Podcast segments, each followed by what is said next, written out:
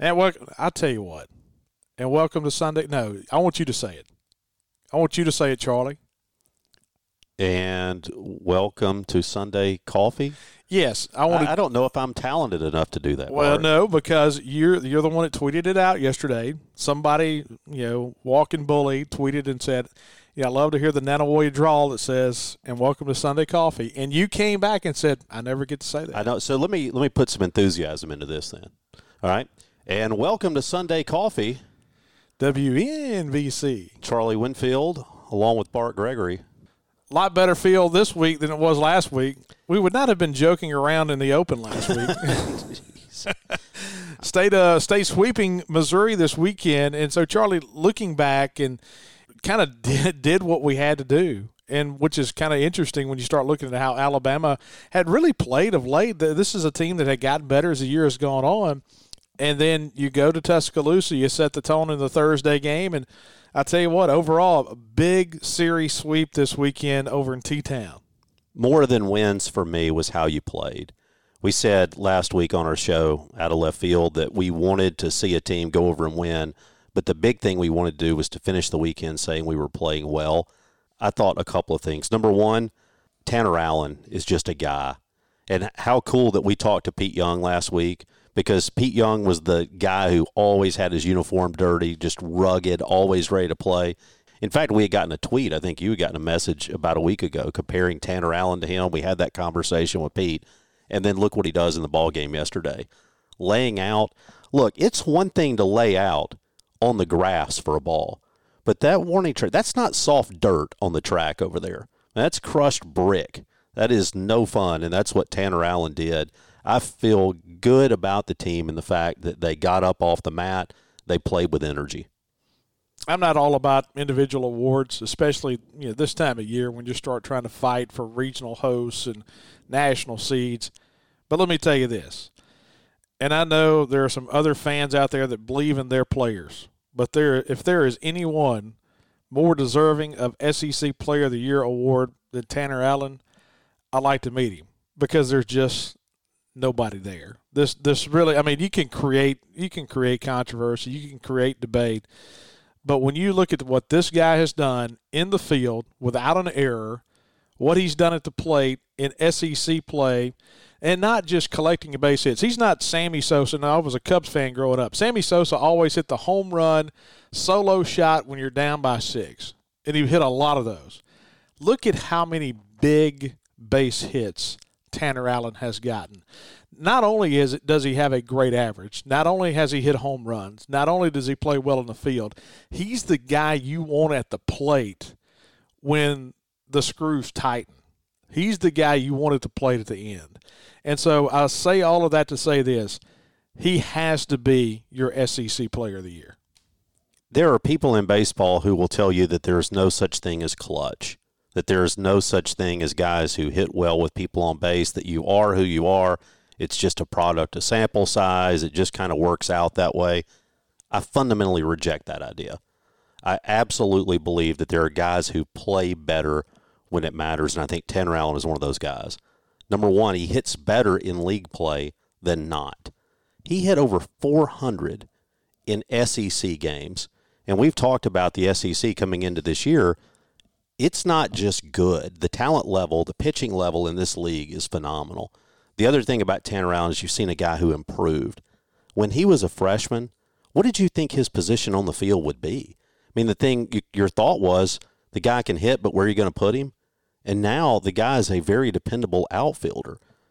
And the guy just plays hard. I think he sets the tone. And I think he is a clutch player. I think he is an all time Mississippi State great after the regular season.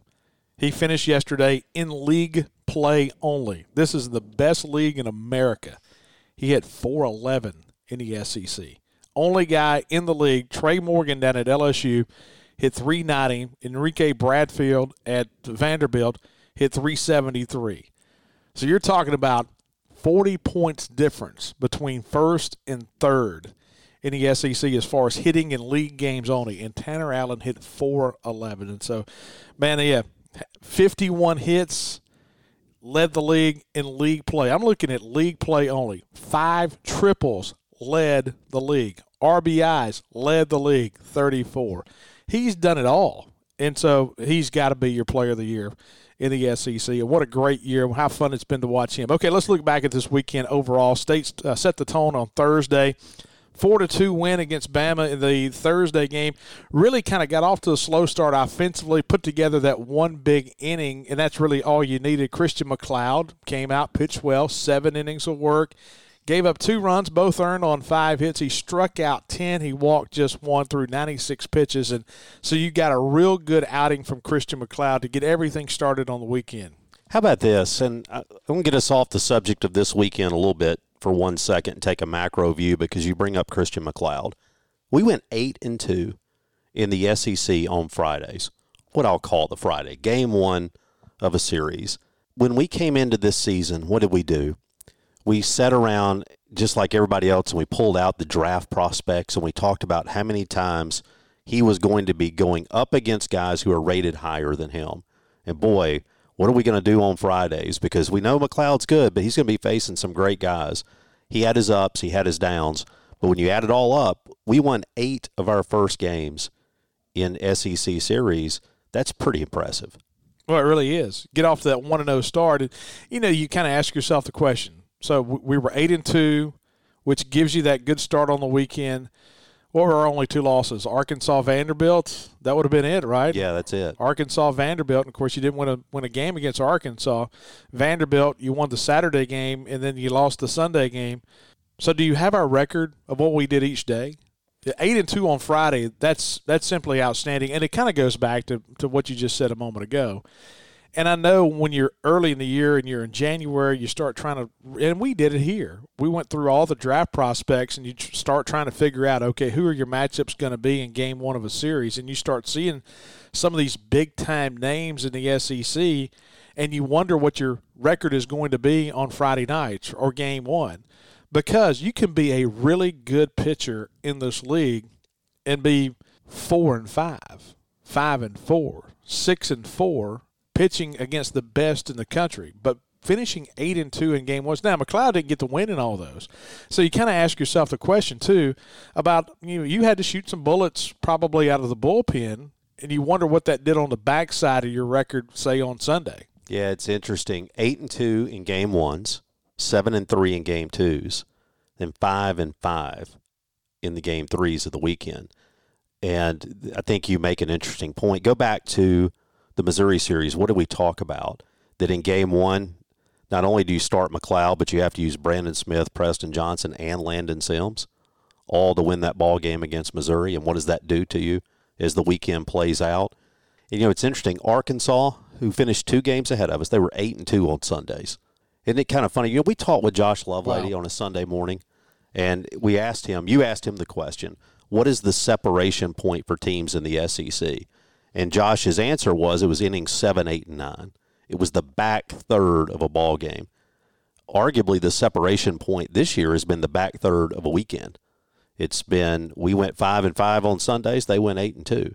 Now, not to overplay it. Look, you beat Arkansas in that Sunday game. You beat them one game and you tie for the SEC title. That's just win how one. close it is. Just one. Just win one. And to go back to the point, Charlie, of what we said in Sunday Coffee that week is we're comparing ourselves to where the top team in the country is and where we are. Arkansas is still the top team in the country. I mean, you can look across the NCAA, and they're the best team. They're going to be the overall number one seed.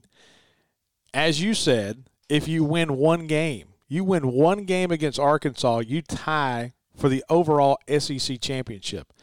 So to me, that says another thing of over the next four weeks, five weeks, however long this thing plays out, really anybody, 15 teams, 16 teams, there's a lot of teams out there that could win the national championship. I mean, I know Arkansas, you know, and the, the thing about teams that make a super regional and are national seeds and have a chance to get to Omaha through their home stadiums, yeah, they have a little bit more of a leg up.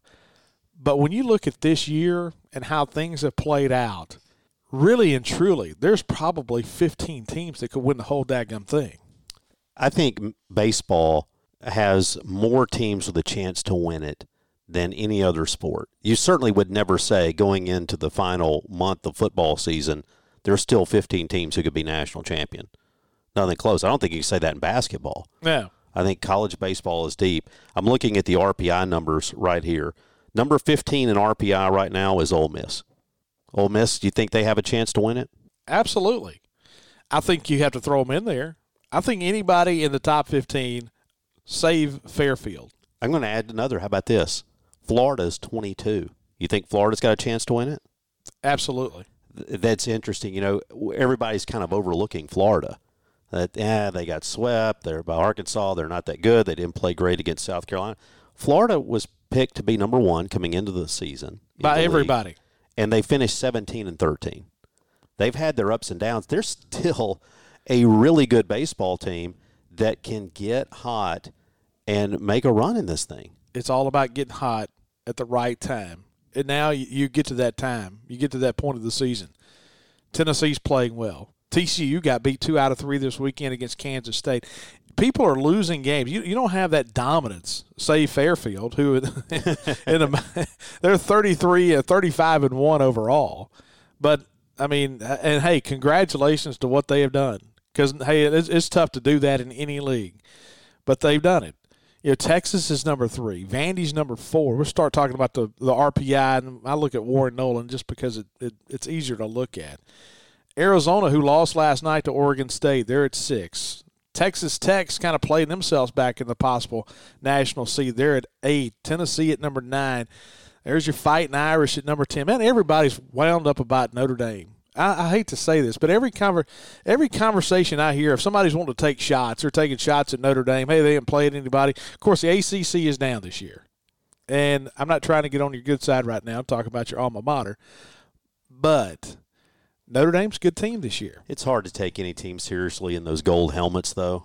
Boy, we talk about some bad uniforms. Yeah, those gold baseball helmets are just hideous. Oh, they wear gold. I see. I've not watched them play. Yeah, it's a new. So thing. you've taken it to another level. I just know their record. I know their paper. I've never watched them.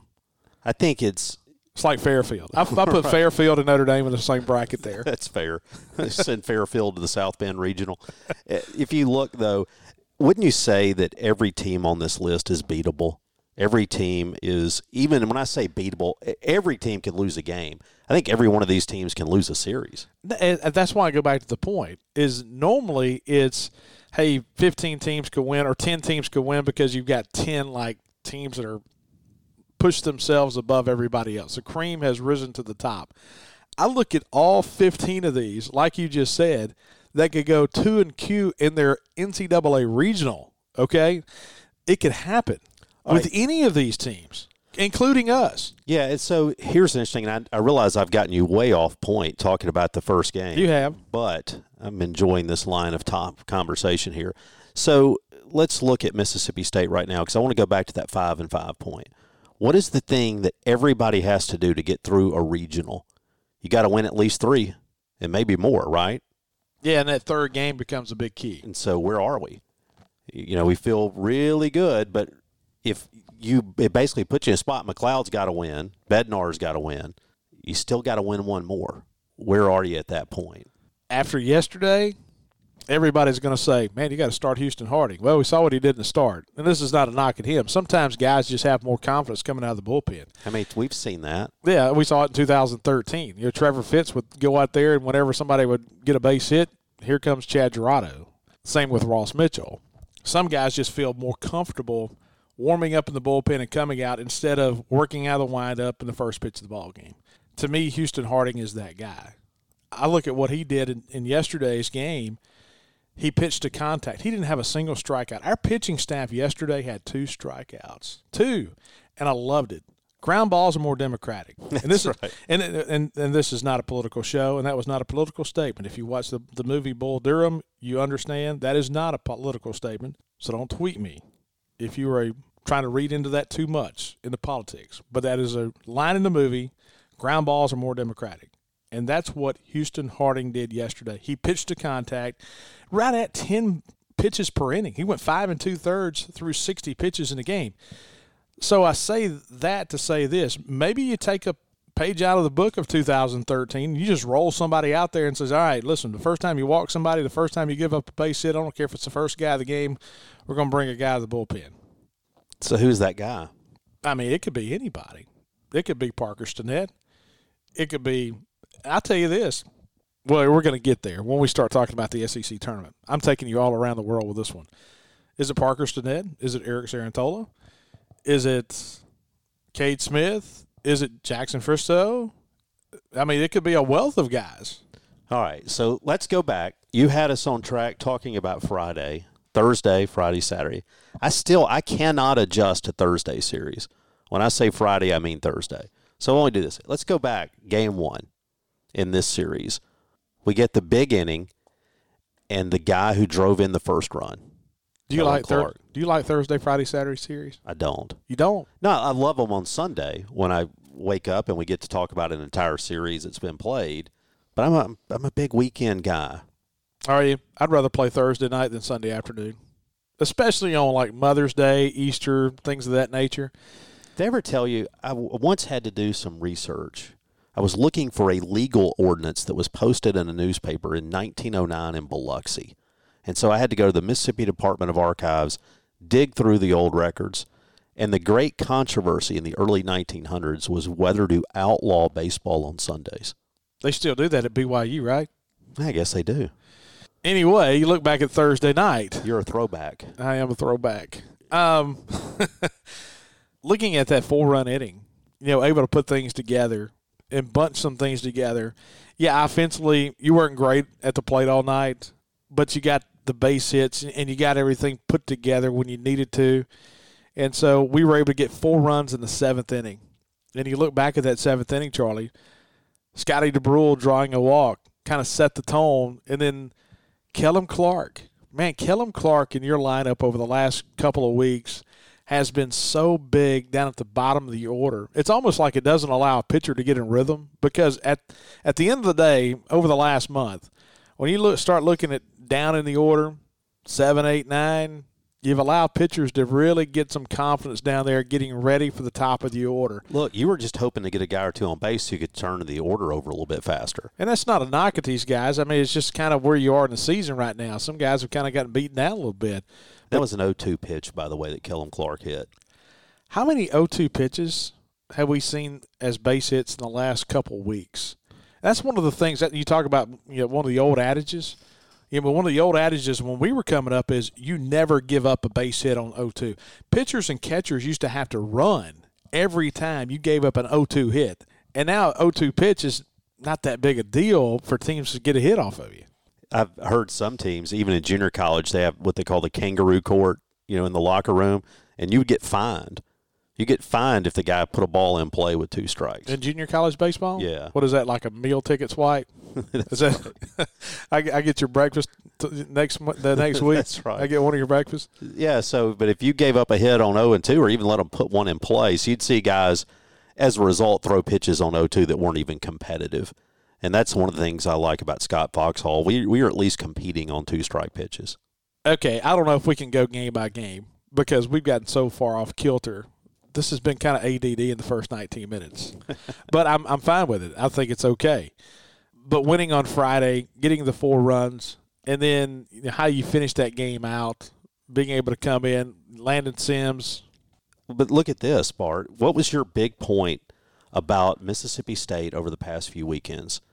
Texas A&M, you got 11 innings of starting pitching. Missouri, you got 10. And you talked about that last weekend. What'd your pitching staff do this week? Through first two games, 15 innings.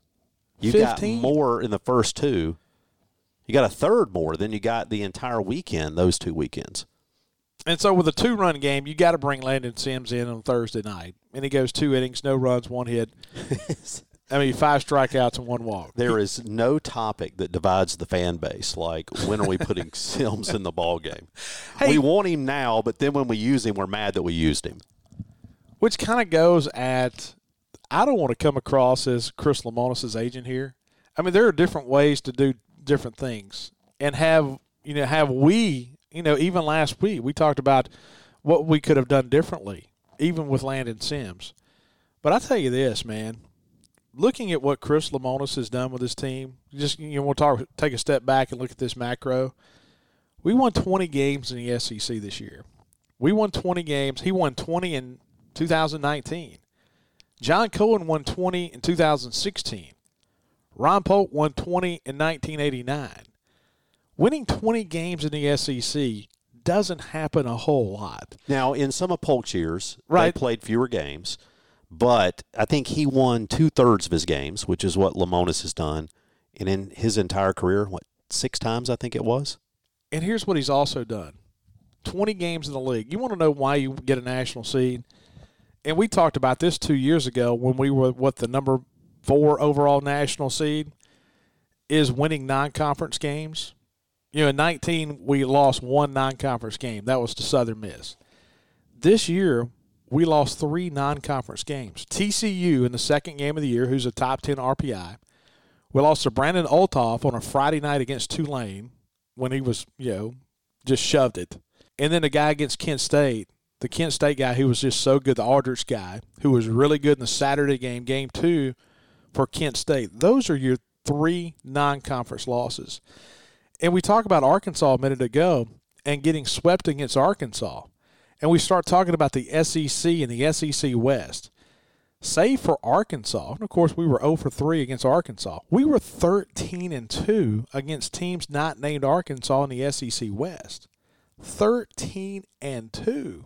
We swept three teams in the SEC West. So when you when you start looking at the overall picture, this has been a monumental type season.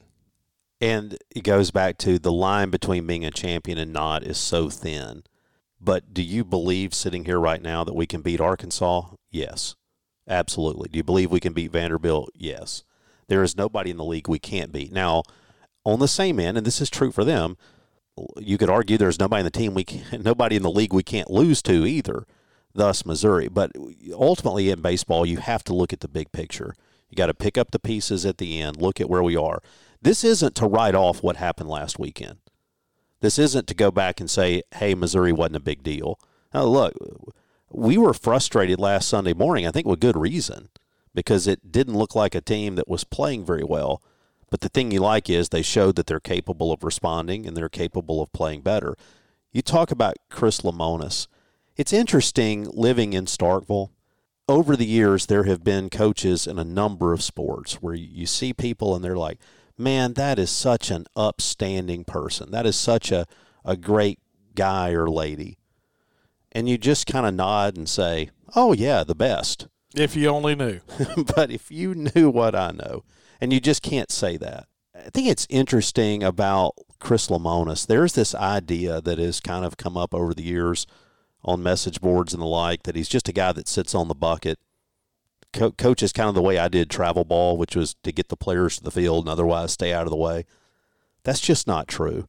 And uh, you saw a little bit of that in the ball game yesterday, didn't you? Well, that's what I was going to go to. Is yesterday? Gold talking about murmuring. That wasn't murmuring, buddy. Yeah, they had they had to uh, they had to cut the mic on the, on the dugout. We've had that happen a couple of times where you kind of have to cut the sound on top of the dugout. We saw it against Missouri too. A guy's not getting the job done in bunt situations or having a bad approach at the plate, letting them hear about it.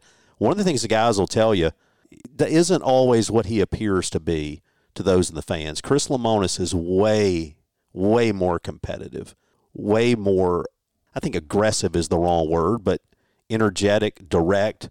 Will have those tough, tough conversations with guys. He is more manager than coach in my mind. I think he moves pieces a lot, but don't overlook his intensity. if you look back, and I go back to the point of I'm not sitting here trying to be his agent right here. And what did we say when he was hired?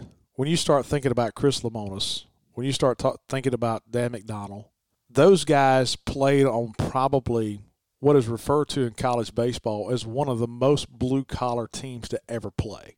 That 1990 team from the Citadel that made the College World Series. Let me tell you this, and this is not a knock. That's a great school. I mean, that is a great school in Charleston, South Carolina.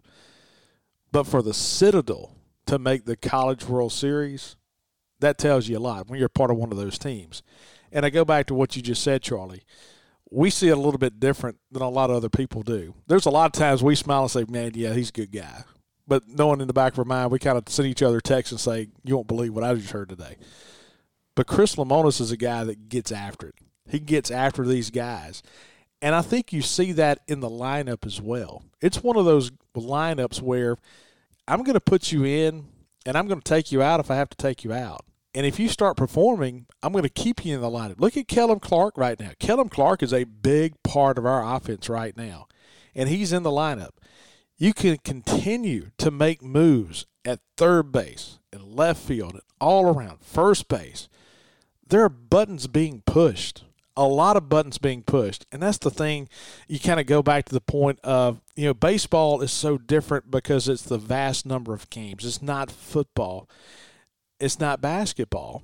When you play a lengthy amount of games, different things that can happen can cause a guy to go from you know hitting 500 over a two two week period to go one for 25 but then look at Cameron James, who was one for 25 going into the game yesterday. Who has the big hit? Who has some big hits in the game on on Friday? Cameron James. That's the thing about this game is you can get cold in a hurry, but you can get hot in a hurry. And as a manager trying to peel back all the layers of the onion, trying to get your best nine out there, it ain't easy. I'm telling you that right now. Look at the hey, look what Mike Bianco has done at Ole Miss. That guy has built a program up there. But I guarantee you, if they're having Sunday coffee today, there's some fans out there who are looking to, to throw the dagger. Oh, absolutely. And I mean, that's that's the thing about this. I'm sure, save Dave Van Horn. Hey, you look at Kevin O'Sullivan at Florida. I guarantee you there's some Florida fans sitting there saying this morning, hey, he's lost it. Hey, we were supposed to be number one in the league, and we can't even win a game at Arkansas. I mean, can't you just hear it? Baseball is tough. Hey, LSU and Paul Mainieri. I mean, they were in danger of not making the SEC tournament. And so, long story short, I think Chris Lemonis has done a heck of a job because sometimes when you have too many players, it's easy to make too many moves. It's almost like this entire 2021 season has been the right number of moves. Here's the other thing I like about Chris Lemonis. When he was hired – what was the thing that people said he could do best? Recruit. We're not even seeing that yet. No. I mean, you are just now going to be to the spot where you are starting to see the guys that he's gone out and recruited. Okay, let's look at this week. The SEC tournament. Arkansas is the number one seed. Congratulations to the Razorbacks. You won. They'll play the 4:30 game on Wednesday number two seed Tennessee, and it would not have mattered had Tennessee lost yesterday and State been in second place. Tennessee would have been the number two seed in the tournament. The winners of each division are automatically number one and number two in the tournament. Tennessee was going to be the two regardless. So Tennessee is the two seed. State is the three seed because Vanderbilt. Hey, we talk about all these players. I want to send a great hearty thank you to Coltyn Kessler of Kentucky for hitting that bomb against Vanderbilt yesterday. And instead of us starting at 10 o'clock at night, we're going to start at 9.30 in the morning. They're going to have to sweep the dew off the field. So here's to you, Coltyn Kessler. Nick Mingione, I know you listen sometimes. I want you to go and pat him on the back and say, attaboy from Bart and Charlie. so we're the three, Vandy's the four we get the buys. Okay, and so you look at how that breaks out on on Wednesday. So we get the first game. Tennessee gets the second game. Arkansas at 4:30. Then Vanderbilt gets the late night game. So you get walked off. Then congratulations, you get to play the, the late game on Tuesday. May they have a 17 inning affair. Oh man, I hope they do. Dance on the dugout and whistle all you want to whistle at two o'clock in the morning. Looking back to Tuesday, in the play-in games. This is single elimination on Tuesday, so we'll play the winner of Florida and Kentucky. And then the second game is South Carolina and Alabama. That's the 7-10 game. Then Georgia and LSU play at 4:30, and then the late night game in Game Four is Ole Miss and Auburn. That's Tuesday night. So you look at how everything broke down. Ole Miss was five, Florida was six, South Carolina seven, Georgia eight, LSU. Even though they were in danger, they ended up at nine. Alabama at 10 at 12 and 7, then Kentucky's 11 and Auburn sneaks in there, the Auburn Tigers at 10 and 20. And so that's how the SEC tournament breaks up. Charlie, last year without this tournament, we realized just how much fun it is. Now, I go back to what we said a few weeks ago. before the Missouri series, if we're playing well and we've wrapped up the national seed, you wonder just how important the SEC tournament is. Who do you start on Wednesday morning, nine thirty? Are you available? Oh, Canada. No, I was thinking maybe we could roll uh, roll you out there. I just don't care. no. No, I take it. I want a bullpen game, and and, and Chris Lemonis kind of alluded to that yesterday. Of hey, Wednesday may be a bullpen game just to kind of get your pitching back in somewhat of a rotation. You get into into Thursday, and then you've got McLeod on seven day rest, and I like I like throwing McLeod on Thursday because you give him an extra day rest for the NCAA tournament. And so you kind of keep everybody on this week. If you had McLeod on Thursday, Bednar on Friday, and then those guys are going Friday, Saturday next weekend. I think I treat Wednesday like I would a Tuesday night game against North Alabama. Somebody's going to start and go an inning, maybe two. And then somebody's going to throw an inning, somebody's going to throw an inning, and we're just going to keep going.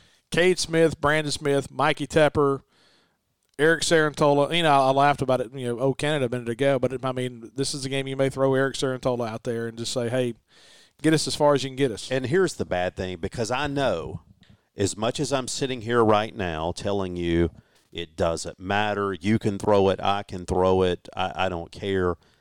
I know that if we're playing Florida, and you see Kevin O'Sullivan over there, you're going to say, man, I want to win this game. I'm going to be texting with you and our other buddies and just saying we can't hit a curveball and what's wrong with us and why aren't we throwing strikes and you got to get Sims up and you know some other foolishness um, because that's what happens. Now here's the thing: uh, one more plug for Chris Lemonis, I guess, here on the Chris Lemonis Appreciation Hour is I think our if anything has happened, if we've learned anything about this coaching staff this year, is that they manage series and games with their mind, not their heart.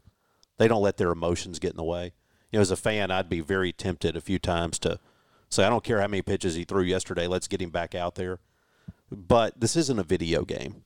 These are real live arms. Yeah. And you've got to give guys rest. And if anything, I think we're built for the final push here in the season better than others. Hey, Arkansas lost an arm this weekend.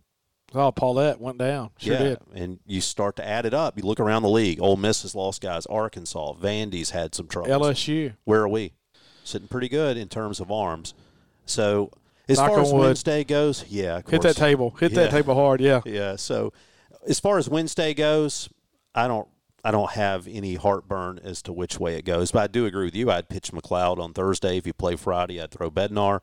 And I would though be really surprised if any of them throw more than about what, seventy five pitches? Yeah. Supposed to be hot this week. Supposed to be real, extremely hot. We talked to Chris Stratton about that a few weeks ago, about how hot that 2012 SEC tournament was. It was hot again in 2013 as well, but it's supposed to be real hot in Hoover this week. So if you go over there, make sure you hydrate. I saw where they opened up some more tickets. They actually went on sale last night, seven o'clock. Some more, uh, some more reserve tickets went on sale with the SEC. I think that may be individual games of And what by they the put on way, sale. if you're going, uh, reserve seats are overrated in Hoover. They are because what you're going to want to do is get up in the get up in the shade anyway. Right. That reserve seat behind the plate's going to for a guy like me, that's no value. and, and for the people who kind of fret over tickets, don't. I mean, uh, unless it's Mississippi State and Ole Miss in the Sunday game, you're not going to have problems getting a ticket. And I've had a, fo- a few of those folks, you know, toward the end of the week this past week. Hey, I'm, I'm not going to be able to get in. Yeah, You're going to be fine. If you want to see Mississippi State play play baseball, it's not one of those situations where you drive to Hoover and just hope. No, you- you'll be able to find a way to, to watch State play baseball. Who's on the broadcast for these games this week? I have no idea, but I did hear they are going to Hoover. Nice. Yeah, I heard Kyle Peterson say that that they are actually going to Hoover. Now, that'll be great. That'll be great. I don't know what our schedule will be for this coming week as far as our out of left field show because we play Wednesday, Thursday, Friday. We'll have to talk about that. Uh, this past week we had Pete Young on our show who was simply outstanding. Greg Byrne, we kind of previewed the state Alabama series, but man, Pete was outstanding. Told some good stories about getting locked the clubhouse and just a big part of that Mississippi State program, the 87 to 89. And so, hey, we, we really appreciate you guys listening. Of course, we're brought to you on Sunday by Cannon Ford of Starkville. Cannon Ford, they've got the new makes and models. When you start talking about Lincolns and Fords, if you're looking for a used car, new car, they can order it for you if they don't have it on the line. But what they're great at is their service. Their customer service is phenomenal. So if you're looking for a spray and bed liner, if you're looking to trick out your truck, if you need new tires, you need to fix something on your truck. If you're hearing some knocking when you shouldn't hear some knocking, you need your windshield changed out. Whatever you need, go to Cannon Ford of Starkville. They will treat you right, and they'll be nice, and they'll put a smile on the face on their face when they're doing it too. And of course, you get some dents and bumps. Head on out to the body shop, and they'll get you taken care of there. So that's where I do all of my business is at Cannon Ford of Starkville. So Charlie, hey, I think we're out of time. We've gone what 35, 36 minutes here. At the end of the day, we did exactly what we needed to do. We didn't really have to. We didn't have to sweep Alabama, but man, at the overall picture, it's really really good to kind of go into the SEC tournament knowing you're not like number 7 or number 8 in the RPI. You're solidly at number 5, and so you really feel good about your chances of being a national seed. If we were sitting here when this season started and I told you we were going to be 20 and 10, would you have thought I was being optimistic or pessimistic? I'd have thought you were being stupid. I, I, I hate to say it like that. I didn't think 20 and 10, to be honest with you, was attainable for anybody. But to see what three or four teams have done in this league of kind of rising to the top and what we said was going to be the deepest year in the SEC, I didn't think anybody would be 20 and 10. And then my second question for you is we talked about this was going to be the most talented year in the league and that it was going to be deep, that players were going to be really good. Did you think that proved to be true looking back? I look at the season, and I know coaches are going to tell me completely different. And I know you probably saw more matchups out of your bullpen than you probably will normally see. At the end of the day, I think baseball is baseball. I think these guys got on these rosters for a reason. And to me, it just looked like SEC baseball. I thought it was good. I thought it was good. I thought it was a great year, but was it exponentially better this year just from the eye of the beholder? I thought it was just I thought it was baseball. I did too. I told somebody I thought we had this conversation last night. I thought the league was more talented, but I thought college baseball overall perhaps a little less skilled. And what I mean by that is I think we are still seeing the effects somewhat of guys in their development who missed out on a summer in the Cape, guys who missed out on some of that instruction. One of the coolest things that we've gotten to do is to visit with Ron Polk between innings so much this year. And he will see things and say, if that guy had been in the Cape last year like he was supposed to be, he's not making the play that way. There's just that being able to get, and you say, well, why can't you fix it here? Well, you try, but you know when they go up to the Cape, they're not students they're not anything other than ball players all day, all night. And wins and losses are not that. Imp- I mean, they're important. I mean, they they have their all stars and they have their championship series, but that's where guys go. Chris Stratton talked about it a couple weeks ago. Butch Thompson sent me to the Cape and says, "Okay, figure out your slider," and that's what I want you to work on. And it's like Ron Polk has said, "Hey, you throw a guy out there to start the game. Hey, buddy, let me tell you, you got three innings tonight, and I don't care if it takes you." 20 minutes or an hour and a half, you're going to be out here for three innings. Unless something goes crazy, you don't look over your shoulder and look in the bullpen. It's just it's, it's a way to figure things out on your own. Now, I think the way we're going to see whether the league is that much better is over the next four weeks. Are we going to see the SEC dominate the postseason? I kind of think we will.